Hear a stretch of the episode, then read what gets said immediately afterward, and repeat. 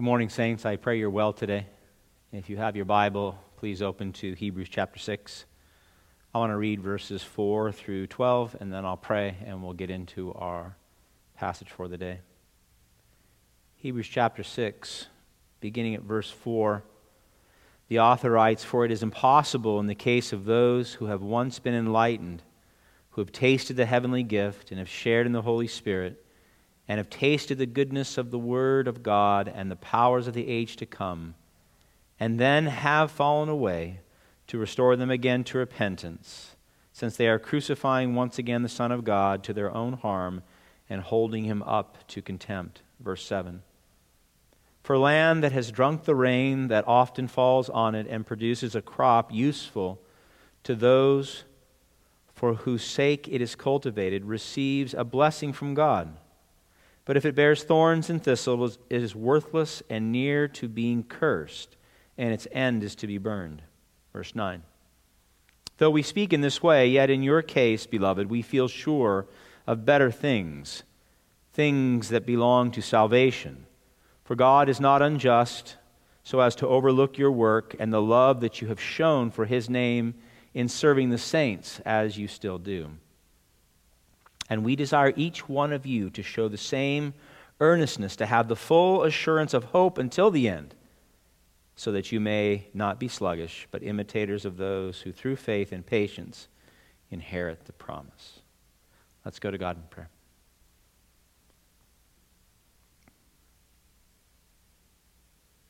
Heavenly Father, we ask that you would bless us this Lord's Day as we gather around your word.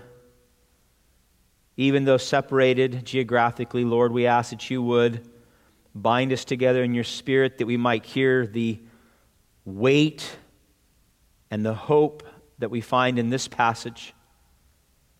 I pray, Lord, you be gracious with every single member at Cambrian Park Baptist Church, that you would bless them with peace in the midst of this trial that you would grow them deep in their faith and their love for you and for Christ and for one another. And that you would use this time of teaching, of preaching, to bless our homes. We pray, Lord, for our country, for the wisdom of our leaders, for the economy, and for those who are unable to work. We pray, Lord, for those who are in the midst of battling the coronavirus, for those who have lost loved ones. There are so many prayers to be lifted up to you, Father. We ask that you would be gracious with your people in the midst of this trial, not only growing us in our faith, Lord, but providing for our daily needs. I ask, Lord, that you would use this time and this sinner to bless your church for your glory. In Christ's name, amen. Amen.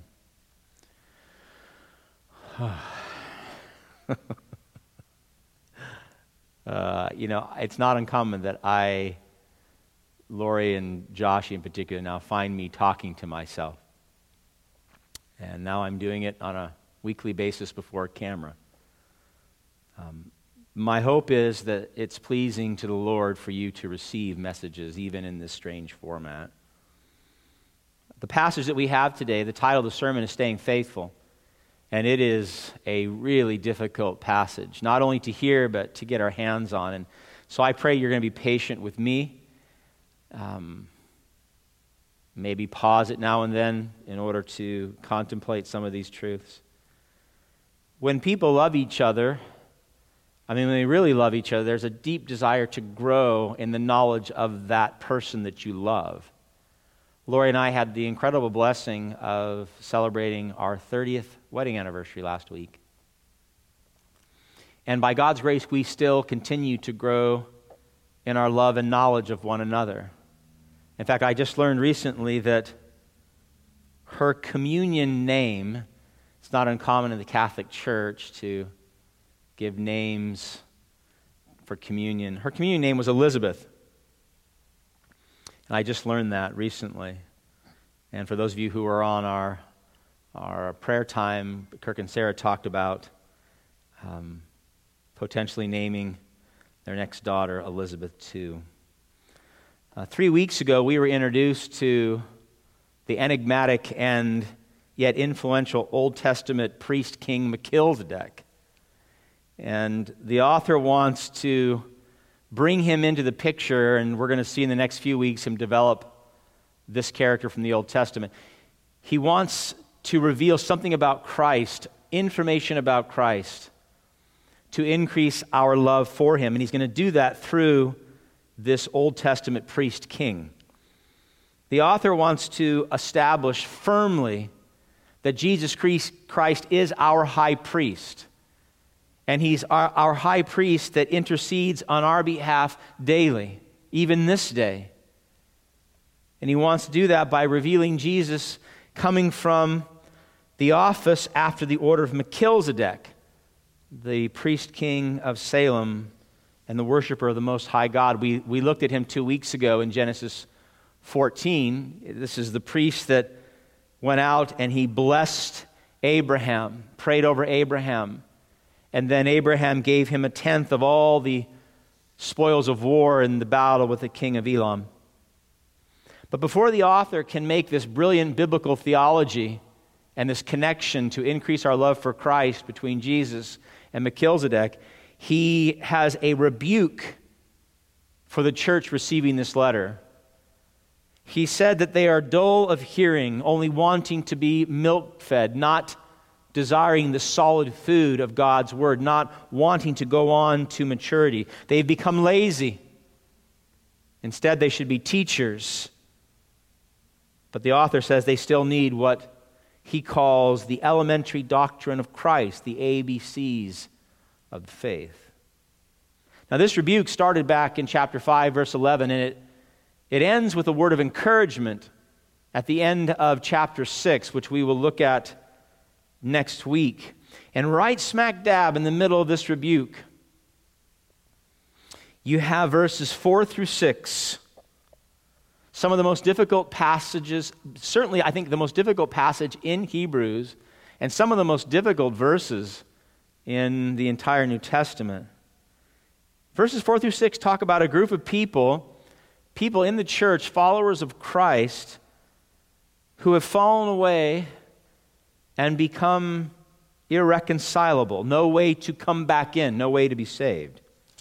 And our first response to these verses uh, from a reformed perspective we, is often overly simplistic. We, we simply conclude that because our doctrine teaches the perseverance of the saints, that once you're saved, you're always saved, we assume the author cannot be talking about real Christians in these verses.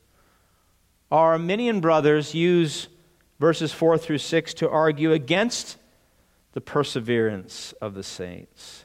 They argue that if you can choose according to your own free will to be saved, then you can choose according to your own free will not to be saved. But before we can attach any theological construct to these verses or any other verses for that matter. We want to do our exegetical theology and our biblical theology. We want to extract from the text what it says, and we want to know how that fits into the big picture of God. And so I'd like to do that this morning, and again, it's going to require your patience. These are some of the hardest verses, which means we have to spend a little more time exegeting them properly. And I'd like to do that because even though these verses are difficult, they provide one of the highest warnings in the New Testament to those who profess Christ. And in so doing, they reiterate the call from two weeks ago. Look at verse 1 again. Hebrews 6, verse 1.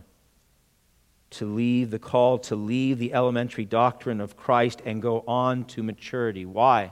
Not only because it's pleasing to the Lord not only because growing in our spiritual maturation blesses our brothers and sisters in Christ, but because to remain in a, spa- a, state of spiritual immaturity may lead one to fall away from the living God and not be able to be restored, not even by God Himself. So let's do that this morning by looking at our passage from a covenantal perspective because it's written in covenant language, the covenant that God established with his people, and the consequences of his people breaking that covenant and not being able to be reconciled again. So, three covenant teachings. Number one, covenant conditions. Number two, covenant curse. And number three, covenant assurance. Covenant conditions, what are they? Covenant curse, why is it there? And covenant assurance, what hope can we have of, of this covenant making its way all the way to the end? So, number one, covenant conditions. A covenant is an agreement. It's an agreement between two people or two parties. In the context of God and His church, it's the covenant that defines our relationship. Yahweh being our God and we being His people, how we are to relate to one another. And the author of Hebrews uses this covenant language to highlight the importance of pressing on and going on to maturity. Because he's arguing here that to remain milk fed, to reject the solid food of God's word, to not grow in our faith, may lead to catastrophic consequences. According to this passage, he's talking about a group of people in God's redemptive plan who, by all appearances, have come to a saving grace and not only fall away from that, but they become irreconcilable. They break the covenant to such a degree that they cannot be brought back in. It's an irreparable break. Look at verses 4 through 6 in Hebrews 6. For it is impossible in the case of those who have once been enlightened who have tasted the heavenly gift and have shared in the Holy Spirit and have tasted the goodness of the Word of God and the powers of the age to come, and then have fallen away to restore them again to repentance. Now, when you take out these five adjectival participles, these characteristics that explain this group, you come up with this simple statement listen. It is impossible to restore those people to repentance. Now, we'll look at who those people are in a minute. But first, I want us to get the, the magnitude of this warning. Whoever these people are, saved or unsaved, turning away from God, according to this passage, results in the inability to be brought back in ever. It is a breaking of the covenant relationship so grievous and so severe that reconciliation is not possible. That first generation of God's people in the wilderness, they experienced this exact teaching. They became so rebellious, so disobedient of heart, in spite of, spite of all the miracles and all the provisions, in spite of God's promises, Him speaking to them from the mountaintop, Him being in their presence as a cloud, a pillar of cloud by day and fire by night. We're told in Deuteronomy chapter 1 verse 32 as Moses reflects upon the 40 years that they the people refused to believe the Lord their God. And so God swore to them what? Deuteronomy 135 Not one of these men of this evil generation shall see the good land that I swore to give to your fathers. That first generation of Israelites, set free from the bondage of Pharaoh in Egypt, led out into the wilderness by God to become God's people. He called them his people. That first generation rebelled against God to such a degree, they broke the covenant to such a degree that they experienced a permanent falling away. They died in the wilderness. And we know that that represented, that was a metaphoric representation of eternal damnation. They did not enter the promised land, they were lost forever. This is the picture, I believe, that the author of Hebrews has in mind as he's writing these verses. Men and women in the church, men and women who have been immeasurably blessed, seeing and experiencing the power and presence of the living God, tasting firsthand Jesus Christ. But just like that first generation of Israelites, they did not remain faithful.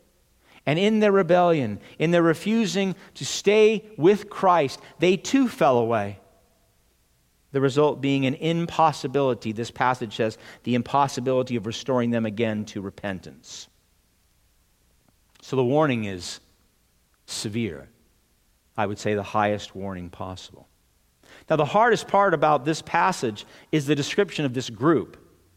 The author of Hebrews uses five descriptive qualities, adjectives that he uses four that are positive, one that are negative. And when you put them all together, this is essentially what he's saying. He's describing this group of people as once true believers who turn away from Christ and lose their salvation, never to be restored to the faith again. The problem with this rendering is all those other New Testament passages that tell us quite clearly that once you're in Christ, you cannot be lost.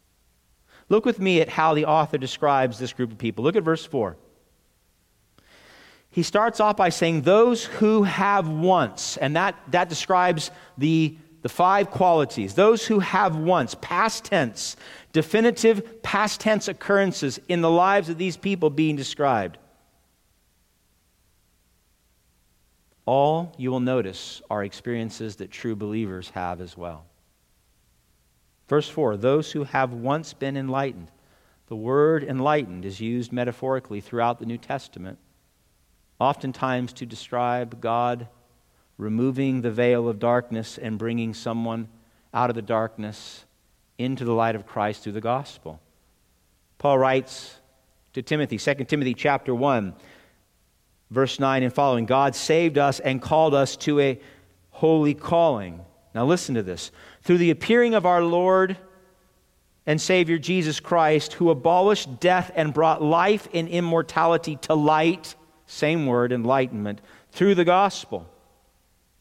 These people have been enlightened and they have once tasted the heavenly gift. That word taste, it literally means a real personal intimate experience.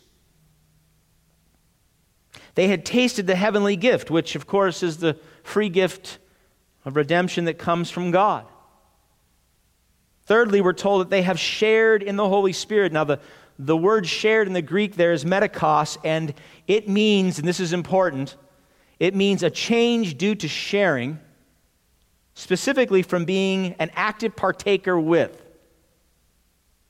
And lastly, this enlightened, redeemed, partakers of the Holy Spirit group, they have tasted the goodness of the Word of God. They experience the Word of God personally, its power to save, to feed, to sustain the soul, and they've tasted the powers of the age to come.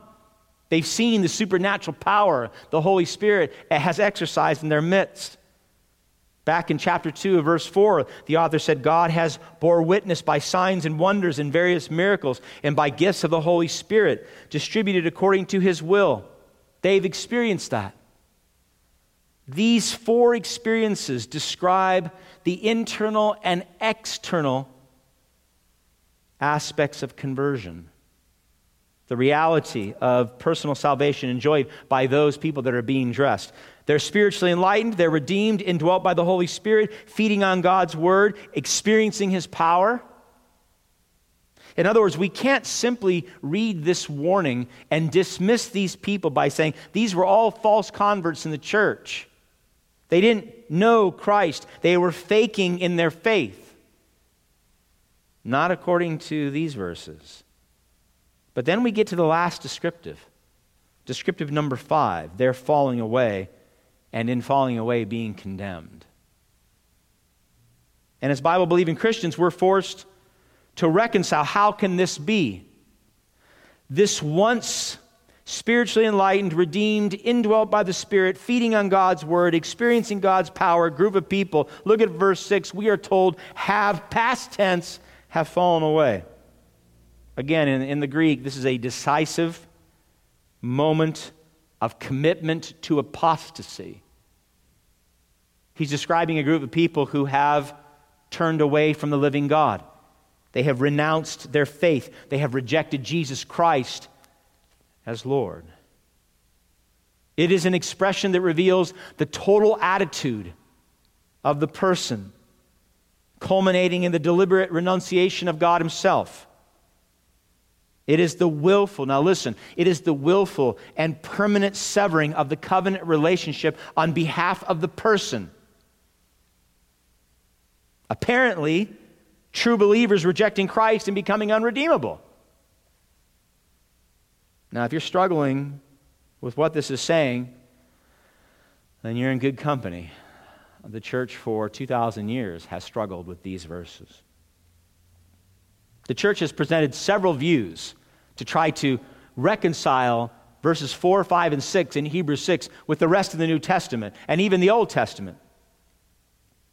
There are five major views that the evangelical church still works around today to try to make sense of these. You have the loss of salvation view, and that's, that's the easiest to see. If they were true, true believers and they reject Christ and are unsaved, then that's a loss of salvation. Our Arminian brothers use this passage to argue their point that the perseverance or preservation of the saints is not biblical. So you have the loss of salvation view, you have the hypothetical view, the idea that the author is simply stating something that could happen but would not happen.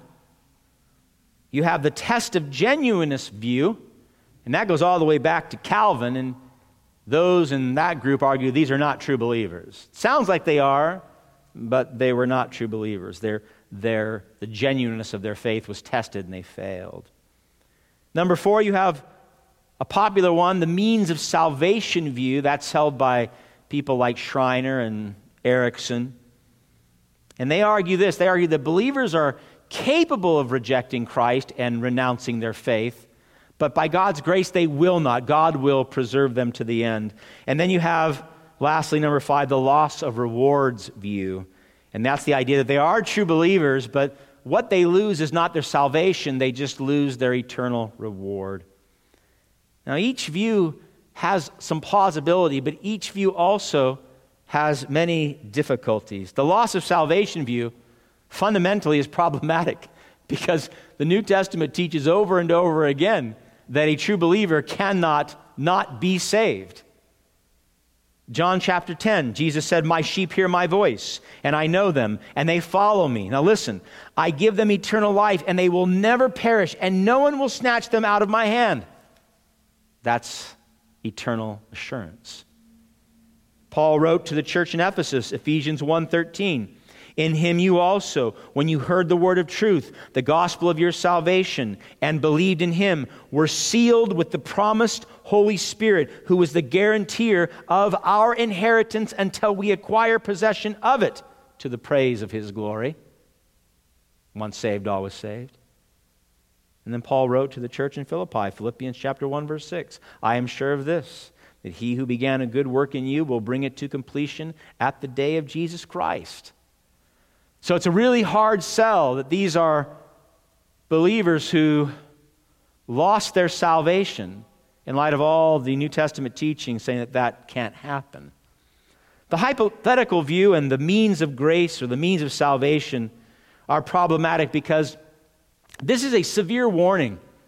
He warned the church in chapter 3, he warns them here in chapter 6, he's going to address it again in chapter 10.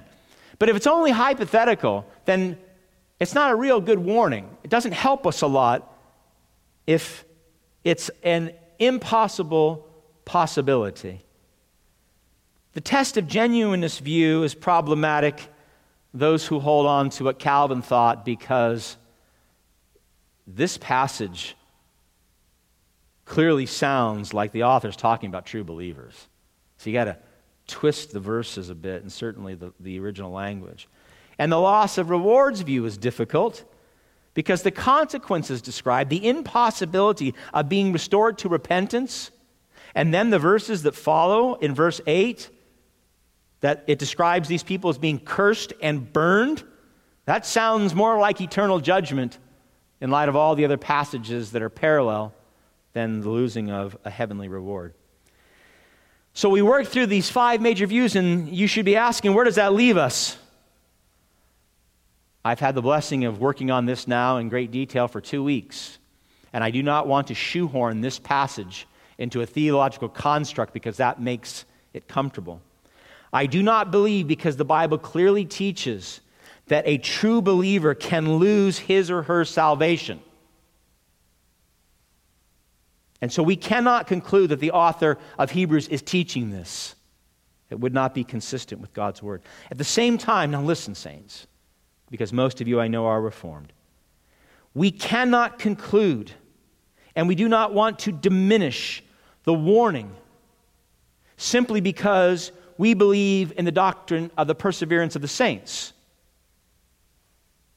We do not want to diminish this warning as anything other than real and dangerous for all who profess Christ because we think that I can never be lost, we can never be lost.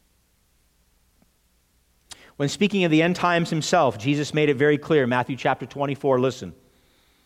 He said, Many will fall away. Those inside the church, many will fall away. Verse 13, but the one who endures to the end will be saved. In the book of Revelation, when Jesus was speaking to the seven churches in chapter 2 and 3, listen to what he said to the church at Thyatira, Revelation 2:26. The one who conquers and keeps my works until the end, to him I will give authority over the nations. Salvation and rule, Jesus says, is guaranteed to those who, he says, keeps my works to the end. Now, the disciples, earlier in the ministry, John chapter 6, they came to Christ and they said, What must we do to be doing the works of God? Do you remember? Jesus answered them. Now, listen closely. This is the work of God, that you believe in him whom he has sent. And I think the weight of this passage now becomes clear. There's a bottom line to this. Until you make it to the end, until you make it all the way into the presence of Christ, you must do the work of Christ. You must maintain and grow your faith in Him. Do you remember the teaching from Hebrews chapter 3, the last sermon I preached when we were all together here, right before our shelter in place? Hebrews chapter 3. Take care, brothers, lest there be in any of you an evil, unbelieving heart leading you to fall away from the living God. The author says, Take care, brothers, in the church. Be careful that you don't fall away. Then he said in verse 14, For we have come to share in Christ. Here's the condition. If indeed we hold our original confidence firm, how long? To the end. Hold our faith to the end. And that means, as Reformed believers, we cannot fall back on our once saved, always saved doctrine of perseverance of the saints. Reformed doctrine requires spiritual maturation. If you are thinking there can't be any consequences for me, I'm saved, I'm secure, I can't be lost, I would argue that very thinking violates the gospel itself. It shows that there's a gaping hole in your understanding of what it means to be redeemed by grace and sanctified by the Spirit. 2 Timothy 1 9, He, God, has saved us and called us to a holy life. We're called to live a holy life of faith, becoming dull of hearing, becoming satisfied with spiritual milk instead of the solid food of God's word. The author saying, You do that. You do that, and you may find yourself renouncing your faith altogether. You may find yourself turning away from Christ and in so doing, according to this passage, becoming unreconcilable. No way back in. Now, in the end, when Christ comes again in glory and he judges the living and the dead, in the end, we will know who really knew him and who did not. Those inside the church who somehow they tasted and they experienced the power of the Holy Spirit and they fed upon God's word and they were enlightened to some degree, we will know that they never knew him, that they were not part of God's elect in the end. But until then, until that day, the author is calling all professing Christians. Look at verse 1 again, Hebrews 6. To leave the elementary doctrine of Christ and go on to maturity. Leave the elementary doctrine of Christ and go on to maturity, lest you leave Christ completely and go on to eternal damnation. That's the warning. That's the condition of the covenant, that we remain faithful. So, first, we've seen, I pray, the covenant condition. A sustained faith in Jesus Christ is necessary to the end to be saved. So, the second question we face from this passage is why is it impossible to restore those who have fallen away? Point number two the covenant curse. I pray you're still with me. The covenant curse. It is impossible to restore those who fall away. Look at the latter part of verse 6 since they are crucifying once again the Son of God to their own harm and holding him up to contempt. That's a terrifying verse.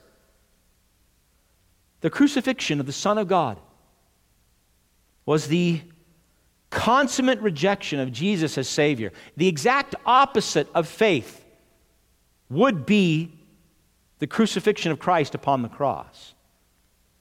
In John chapter 3 17, God said, we're told God did not send his son into the world to condemn the world, but to save the world through him. So to take the Son of God and to reject him as the Messiah, as the Savior, and then to murder him by nailing him to a Roman cross, we see the pinnacle of human evil. We see the consummation of faithlessness. And that's how evil Listen, that's how evil this act of renouncing Christ is, according to the inspired author of the book of Hebrews. To once know Christ and then to reject him as the Christ is wicked beyond measure. The verse literally says, verse 6 again, they are crucifying in themselves the Son of God. They are crucifying in themselves the Son of God. Not literally crucifying Christ again. Christ died once for the forgiveness of sins. He died, He rose from the dead, He ascended to heaven, and He is seated now at the right hand of the Father. Rather, the person who comes and experiences all the blessings of the Lord described here in verses 4 and 5, and then turns away from God, rejects Jesus Christ, that person in himself expresses his consummate hatred toward God the Father, God the Son, and God the Holy Spirit. He is very much in the company of Judas. Judas was, without question, enlightened by the gospel. Judas was, without question, he tasted the gift of salvation. He shared in the Holy Spirit. Judas fed and obeyed the word of God. He experienced the powers of the age to come, he himself casting out demons. And yet, in the end, we know what happened. He turned away from the heavenly blessings and he rejected Jesus Christ as Lord. He sold the Son of God out to the Sanhedrin to be crucified, all for 30 pieces of silver. My beloved, coming to Christ and then turning away from Christ is the most treasonous act in the universe. Worse than never coming at all. We're told in 2 Peter chapter 2, speaking of this miserable condition, if they have, had, if they have escaped the corruption of the world by knowing our Lord and Savior Jesus Christ and are again entangled in it and are overcome, they are worse off at the end than they were at the beginning. Now, listen. It would have been better for them not to have known the way of righteousness than to have known it and then to turn, back, turn their backs on the sacred command that was passed on to them. And then in verse 22 of 2 Peter 2, we're told, Of them the proverbs are true. A dog returns to its vomit, and a sow that is washed returns to her wallowing in the mud. So, first, we see that it is impossible to restore to a relationship with God, a covenant relationship with God, those who reject Christ, because rejecting Christ is the pinnacle sin. But there's another reason. We're told those who reject Christ cannot be restored because it holds the Son of God up to contempt. No greater damage, I would argue, no greater damage is done in God's name than when those when people come into the church They get baptized, they join the fellowship, they participate in all the blessings that God gives, and then they renounce Christ and leave the church. In less than 24 hours, our Lord, on the night that he was betrayed, then leading into the day of his crucifixion, he was falsely accused, he was mocked, he was spit upon, he was beaten unrecognizable, and then he was nailed naked to a Roman cross. He was crucified. Crucifixion, the time of our Lord, was the ultimate form of humiliation and contempt. The ultimate. The Jews knew, according to Deuteronomy 21 23, that anyone who is hung on a pole, hung on a tree, is under God's curse. And that's why they mocked him. They mocked Christ while he was on the cross. We're told in Matthew 27, verse 40, You, they said to him, you are going to destroy the temple and build it in three days. Save yourself. Come down from the cross if you are the Son of God. They mocked him and they ridiculed him, even as he died for their sins. Those who once profess Jesus as Lord and then fall away from the living God openly denounce Christ to the world. And in so doing, they not only partner with Judas, they partner with the Jews who on that day crucified and humiliated Christ. They participate in the humiliation of Christ all over again. Those outside the church, going all the way back to Genesis chapter 3, have held the name of the Lord in contempt. But the author here is revealing a whole new level of evil and deceit one who comes into the church and enjoys the blessings of Christ and then leaves the church and denounces Christ, exposing him to public ridicule and shame. The precious Lamb of God who came to take away the sins of the world, they malign his name in rejecting him. The beautiful Savior who gave his life as a ransom of many. Instead of his lovely, beautiful name being lifted up and worshiped and praised and glorified as it should be. The person who comes in and then leaves brings that name low and maligns him. They cannot be restored because they are crucifying Christ again in their hearts and minds. They cannot be restored because they are, they are condemning him and they're humiliating him again to the world. But I believe the primary reason that the author of Hebrews says it is impossible to restore, to reconcile those back into a relationship with God who have fallen away and rejected Christ is not because God is lacking in grace or power. It's because those who reject Christ, now listen, reject the only means by which a sinful man can be reconciled. Those who reject Christ reject the only basis upon which repentance can be and is extended by God to man. The author of Hebrews provides an agricultural illustration here to make his point. Look at verse 7. For the land that has drunk the rain that as often falls on it, and that produces, and it produces a crop useful to those for whose sake it is cultivated, receives a blessing from God. So here's the covenant relationship. Verse 8, but if it bears thorns and thistles, it is worthless and near to being cursed, and its end is to be burned. The covenant promise that, that God made to that second generation that would enter the land. The first generation died in the wilderness because they rebelled against God. That second generation, listen to this promise Deuteronomy 11 11. The land that you are going over to possess is a land of hills and valleys, which drinks water by the rain from heaven. In other words, the promise of blessings and bearing much fruit is attached to faithful, loving obedience by God's people to God. The promise, the covenant promise of bearing thorns and thistles, faithlessness, ends in a curse. And that curse being fields that are worthless and near, ready to be burned. This should hearken you back to Genesis chapter 3. This should take us right back to the dialogue that God had with Adam because of Adam's rebellion.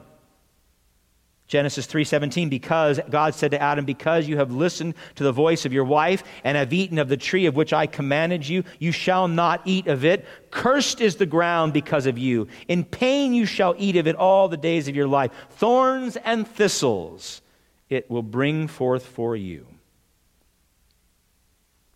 The message would have been crystal clear to the author's audience. In the gospel of Jesus Christ, the members of that congregation they had experienced the blessing of God's salvation. They had heard and believed and embraced the covenant promises, the forgiveness of sin, the imputed righteousness of Jesus Christ, the indwelling. They had experienced the indwelling of the Holy Spirit, the promise of eternal life, and ruling with Christ, all given freely to them through the cross. But they also would have understood that if they broke that covenant, if they were to fall away from God by rejecting Christ, they would receive the covenant curse instead of the covenant blessing. And they would make themselves, individually or as a people, a worthless field, according to verse 8, bearing only thorns and thistles and fit only what? To be burned for eternity.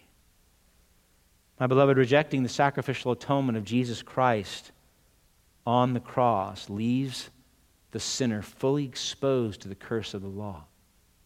Jesus Christ, the sinless man, ascended the cross that he might bear that curse in our place, so that we, sinners deserving of the curse, can receive grace and love instead. That's what makes the sacrifice of Christ and the cross so beautiful to Christians. Paul said in Galatians 3:13, Christ redeemed us, listen, from the curse of the law by becoming a curse for us. For it is written, Cursed is everyone who is hung on a pole. But if you reject Jesus as the curse crucified, risen Savior, if you experience the grace of God coming into the community of believers, tasting, experiencing the Word of God the power of the Holy Spirit, the light that comes through Christ, if you do that and then you turn away and you reject Christ, you remain cursed and cannot be restored to repentance. Coming to Christ and then turning away is the ultimate expression of evil. Coming to Christ and then rejecting Christ leaves a man utterly lost because without Christ, repentance towards God is impossible. So we've seen one, the covenant conditions. Number two, the covenant curse. And lastly, and I, I'll close, number three, the covenant assurance. We've seen the conditions, faith in Christ to the end. We've seen the curse that comes on those who reject Christ, why that curse comes. And number three, what assurance can we have? What assurance can we have? Where does this leave us? What assurance can a believer have of persevering all the way to the end?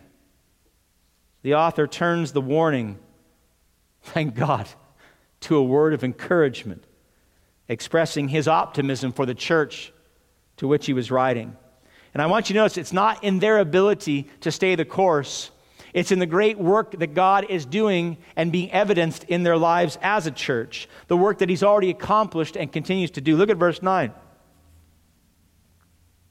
The author says, Though we speak in this way, this way being with a severe warning, though we speak in this way, yet in your case, beloved, we feel sure of better things, things that belong to salvation.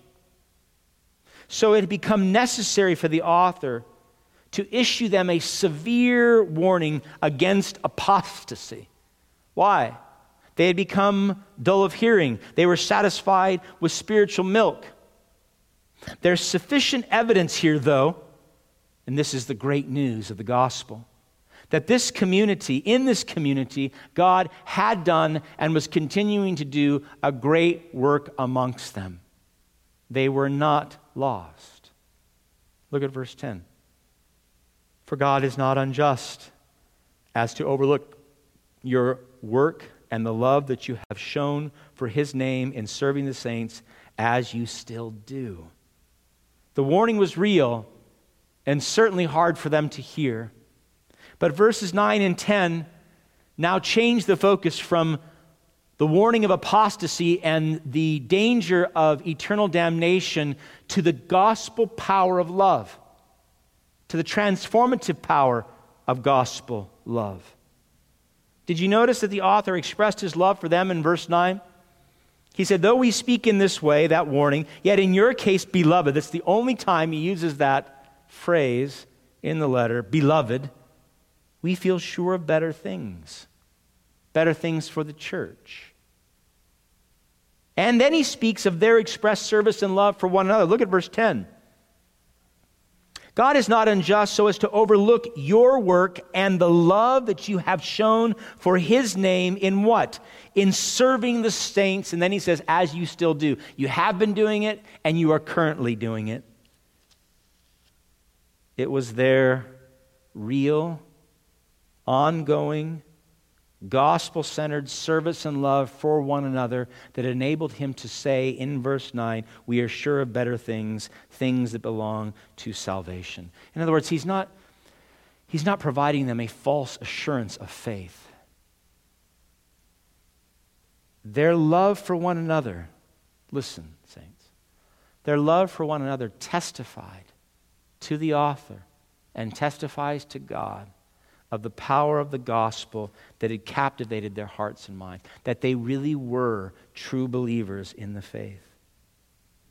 You see, my friends, when members of a local church, when members of a body just like Cambrian Park Baptist Church, love one another as the Bible prescribes, when we serve one another, when we pray for one another, when we disciple one another, when we meet the financial needs of one another in this church, it not only glorifies God, it not only blesses all who are present, all brothers and sisters in the church, but according to this passage, for those who are exercising, faithfully exercising this service and love to one another, it is an assurance of our faith. It's how we can say, Yes, I know I am in Christ. In other words, our love for one another, according to the Bible, is the best way to know that you are doing the work of Jesus, that you are remaining in the faith. Look at verse 11. And we desire each one of you to show the same earnestness, service, and love, the same earnestness to have the full assurance of hope until the end so that you may not be sluggish, in, but imitators of those who through faith and patience inherit the promise. Now, we're going to look at, we're going to pick up verse 11 and 12 again next week as we look at the, the patience of Abraham and how that led to him obtaining the promises of God. But as we close, I want you to see the great connection between the assurance of faith and the love, the very practical, real love we are to have for one another. That's the connection the author is trying to make. The warning not to become milk drinking, dull of hearing Christians is severe. If we do not, according to verse 1, leave the elementary doctrine of Christ and go on to, to, to maturity, it could lead to our falling away from Christ, rendering ourselves unreconcilable. On the other hand, the author is saying, when believers find themselves serving and loving one another as covenant members in covenant relationship with God and the church. He says two immeasurable blessings will emerge. First, when Christians love and serve one another out of the love that God has poured out in them, when they become a vessel an outpouring of love to the body of Christ because of the love that God continues daily to pour out in them. It provides, look at verse 11 again, the full assurance of hope until the end. Full assurance. Our loving and serving one another is proof that the gospel has taken root in our lives and gone deep. The apostle John made this painfully clear in 1 John chapter 3 verses 11 and 14. Listen. For this is the message that you have heard from the beginning that we should love one another. And then he writes in verse 14, We know, listen to this with all your might, we know that we have passed out of death into life. We know that because we love the brothers. Whoever does not love abides in death. So when you look back at verses 4 and 5, you say, Well, how do I know I've been enlightened? How do I know that I, I share in the Holy Spirit? How do I know that I have I've tasted the Word of God and I've experienced the power of the Holy Spirit? How do I know that I've tasted that heavenly gift of truly being redeemed? The author of Hebrews, the New Testament, makes it very clear. We know that we have passed out of death into life because we love the brothers. Secondly, in serving and loving your brothers and sisters in the local church, you are going on to maturity. The very thing that the author is calling his church to, the very thing that he's warning them against of drinking the spiritual milk and remaining sluggish. Love your brothers and sisters, and you go on to maturity. It is not only a means of assurance, it is a means of grace to sanctify us and make us holy getting off a diet of milk, getting on a diet of solid food by serving and loving our fellow brothers and sisters. A few verses later in 1 John chapter 3, the apostle writes this listen. He says, Little children, let us not love in word or talk, but in deed and in truth. And then he says in verse 19, By this we shall know that we are of the truth and reassure our heart before Him. You want assurance of your faith? It will not be based upon your verbal profession. It will not be based upon your church attendance or your baptism. It will not be based upon your morning devotion. According to the word of God, we shall know that we are of the truth and reassure our hearts before God if we love in deed and in truth.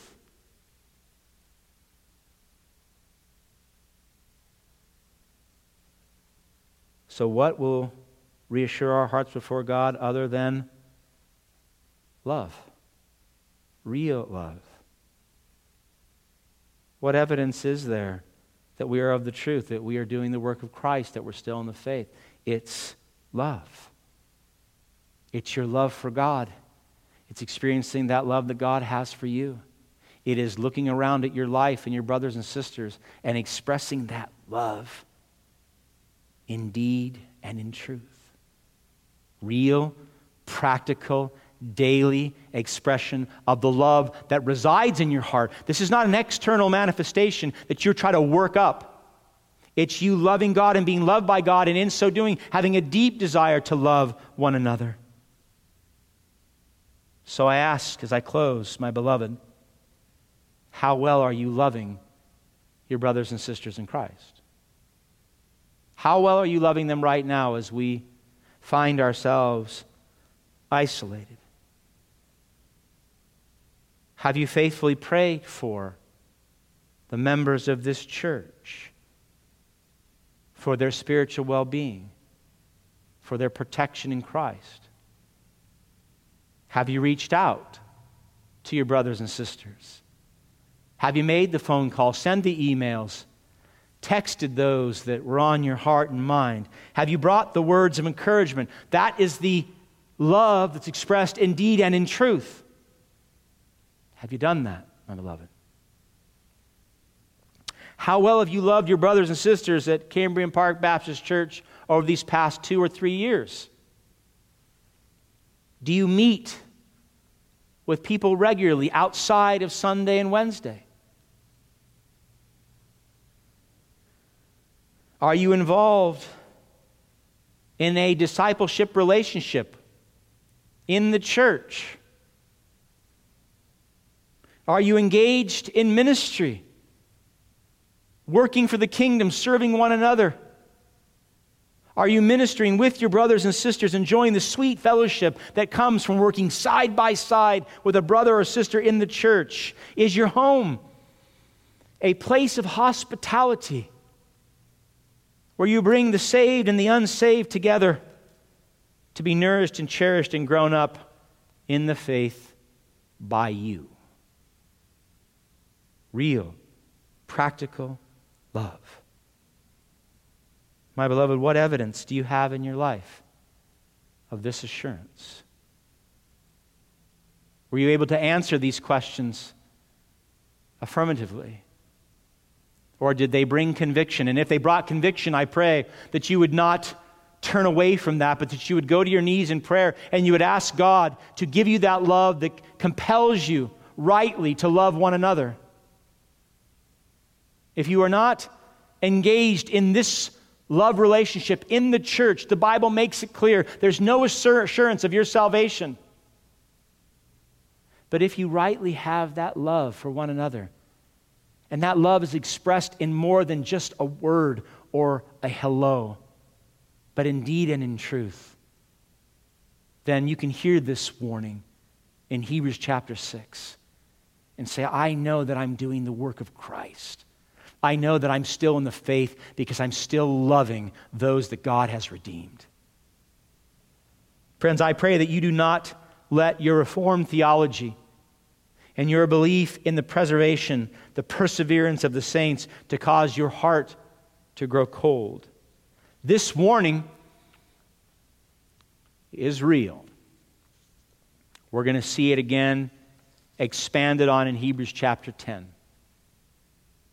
So I will call you, as the author of Hebrews called his church, leave the elementary doctrine of Christ and go on to maturity, on to holiness, on to loving one another with all your might, not only for the glory of God, not only for the blessing of his church and the testimony of his church to the world,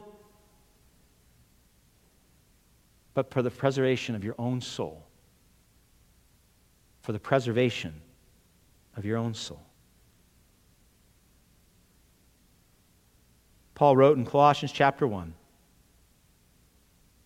He has now, past tense, reconciled in his body of flesh by his death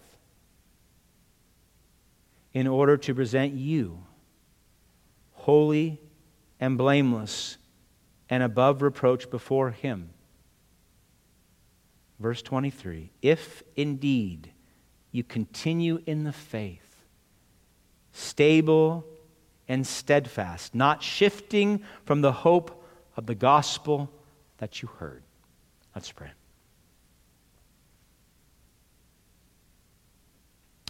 Heavenly Father, we want to hear this warning rightly. We don't want to be a people who use our theology to dismiss the potential of those that have come into your church and have experienced the power of your Holy Spirit and have tasted the goodness of Christ and the light of Christ and the Word and the work that your Spirit does. We do not want to be a people who dismiss this warning because of the doctrine, the glorious doctrine of the perseverance of your children. So I ask, Lord, that you would bless us this morning with the ability to hear this warning and to heed it rightly. That we would guard our hearts and minds that we would guard the hearts and minds of our brothers and sisters through prayer and through service and through real acts of love. That we might not fall away from you, the living God. That we might not renounce Christ before the end, before we make it home. And in so doing, find ourselves unreconcilable. Father, make this warning real to us, I pray.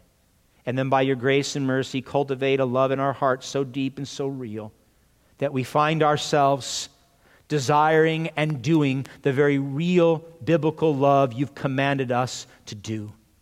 Serving and loving, ministering in deed and in truth to those that you've redeemed, to those that Christ died for and brought here to this place, to this church. I ask, Lord, that you would give us real assurance, not because of some profession many years ago or because of some works based theology we've smuggled into our faith, but because the very real love that we have for you and that you pour out in us is rightly, daily expressed in our love for one another. Father, even in our isolation, I pray that you would radically transform our hearts, that we might become that people so deeply moved and rightly changed by the gospel of grace that our love overflows to you and to one another. I ask, that you would do this for your glory. I ask that you do it to bless this church. I ask that you would do it so that we might be a testimony to the world. And I ask that you would do it so that you could give my brothers and sisters and myself that full assurance to the end that we know that we belong to Christ. And because we belong to Christ, we can never be lost. I ask this in his precious name. Amen.